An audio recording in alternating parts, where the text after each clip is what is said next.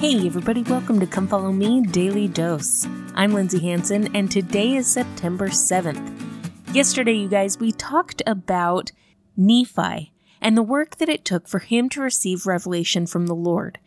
Today, I want to talk a little bit more about what that revelation was, about what the Lord said to Nephi in his time of sorrow and tribulation. Because I think that as we look at it, we'll find that the Lord speaks the same message to each one of us in our day. So in verse 12 it says, And it came to pass that he cried mightily unto the Lord all day, and behold, the voice of the Lord came unto him, saying, Lift up your head, and be of good cheer.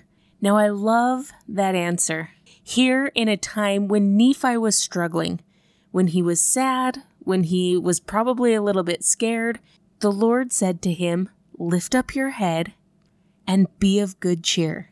In our scriptures, we have 12 different examples of where the Lord says, Be of good cheer to someone, or a close variation of that. Now, the interesting thing is that in all these different times, not once is someone going through happy, joyful, exciting times.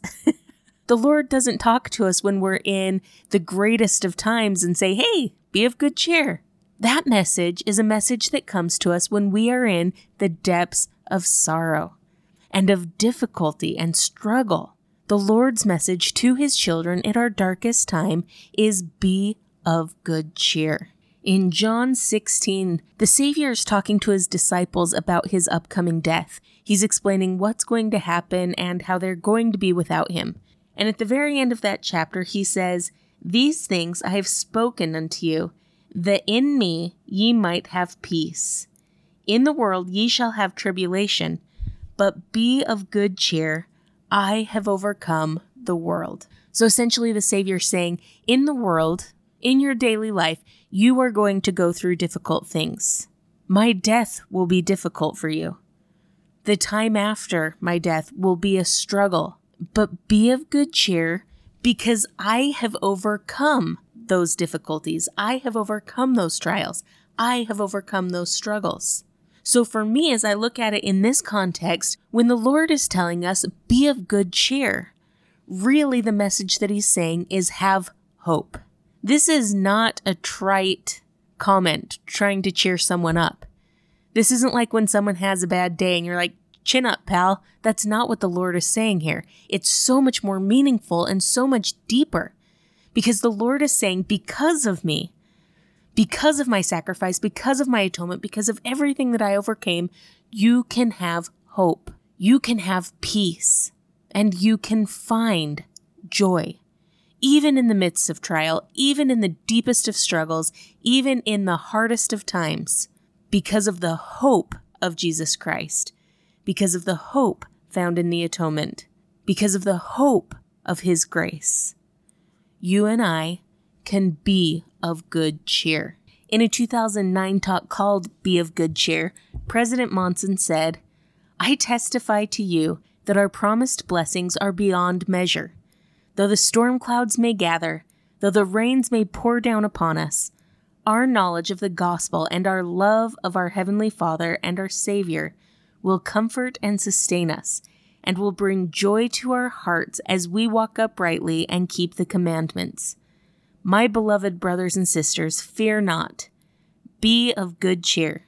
The future is as bright as your faith. Meaning, we find joy we find cheer, we find that hope and that light and that brightness as we exercise our faith, as we find our hope in Christ, as we make the Savior the center of our focus, the center of our lives, the center of our worship, we gain greater joy, greater faith, and greater hope, even in the midst of our hard things.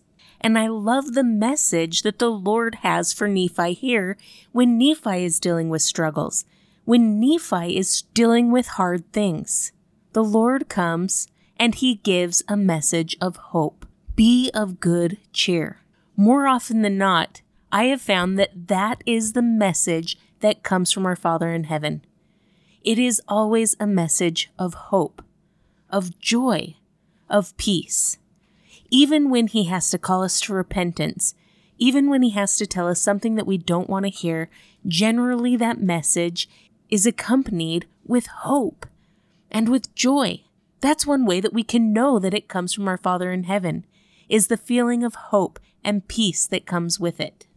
Now, part of the reason we can have hope in Christ is because we have hope and faith that God's promises will be fulfilled according to His word. And Nephi had that same hope. When the Lord said, Be of good cheer, because tomorrow the sign is going to come, Nephi took that as an ironclad promise. Tomorrow this is going to happen. And because of that, he could have hope. He could have joy. He could have peace. But let's take a look at the reaction of those who were unbelieving, those who didn't have the same faith in Jesus Christ or the same hope of deliverance. Verse 16 says, And there were many who had not believed the words of the prophets, who fell to the earth and became as if they were dead. For they knew that the prophets had testified these things for many years and the sign which had been given was already at hand, and they began to fear because of their iniquity and their unbelief. Such a stark contrast between those who hold on and maintain their faith in Christ and those who are unbelieving. The unbelieving and the wicked respond with fear, yet those who believe can respond with faith, with hope, with peace, and with cheer. But it really all depends on our focus. It depends on where we are putting our time and putting our attention. We can choose to focus on our scary things. We can choose to focus on the difficulties. We can choose to focus on the trials. Or we can put our entire focus on the Savior Jesus Christ. Think of the story with the disciples on the sea in the middle of the storm. They were terrified, they were scared, they thought they were going to die, and then they see the Savior walking towards them on the water. Peter, being Peter, really, says to the Lord, Bid me come unto thee on the water. So the Savior says, Come. And Peter, again, being Peter, steps out of the boat and begins to walk on the water. He fixed his focus on the Savior and began to walk towards him. The scriptures say that when he saw the wind boisterous, he was afraid and began to sink. And he cried, saying, Lord, save me. But if you notice, when Peter kept his eyes and his faith fixed upon the Lord, he was fine. He was safe, and he felt peaceful. Elder Bednar said, I envision Peter responding fervently and immediately to the Savior's invitation. With his eyes fixed upon Jesus, he stepped out of the boat and miraculously walked on the water. Only when his gaze was diverted by the wind and the waves did he become afraid and begin to sink we can be blessed to conquer our fears and strengthen our faith as we follow the Lord's instruction Look unto me in every thought. Doubt not, fear not. Now, my friends, we can fervently and immediately respond to the Savior's invitation to be of good cheer by keeping our focus on the Savior, by keeping our hope rooted in Jesus Christ and in His atonement and the gospel plan. As the Savior said in Doctrine and Covenants 61 Verily I say unto you, Be of good cheer, little children, for I am in your midst, and I have not forsaken you.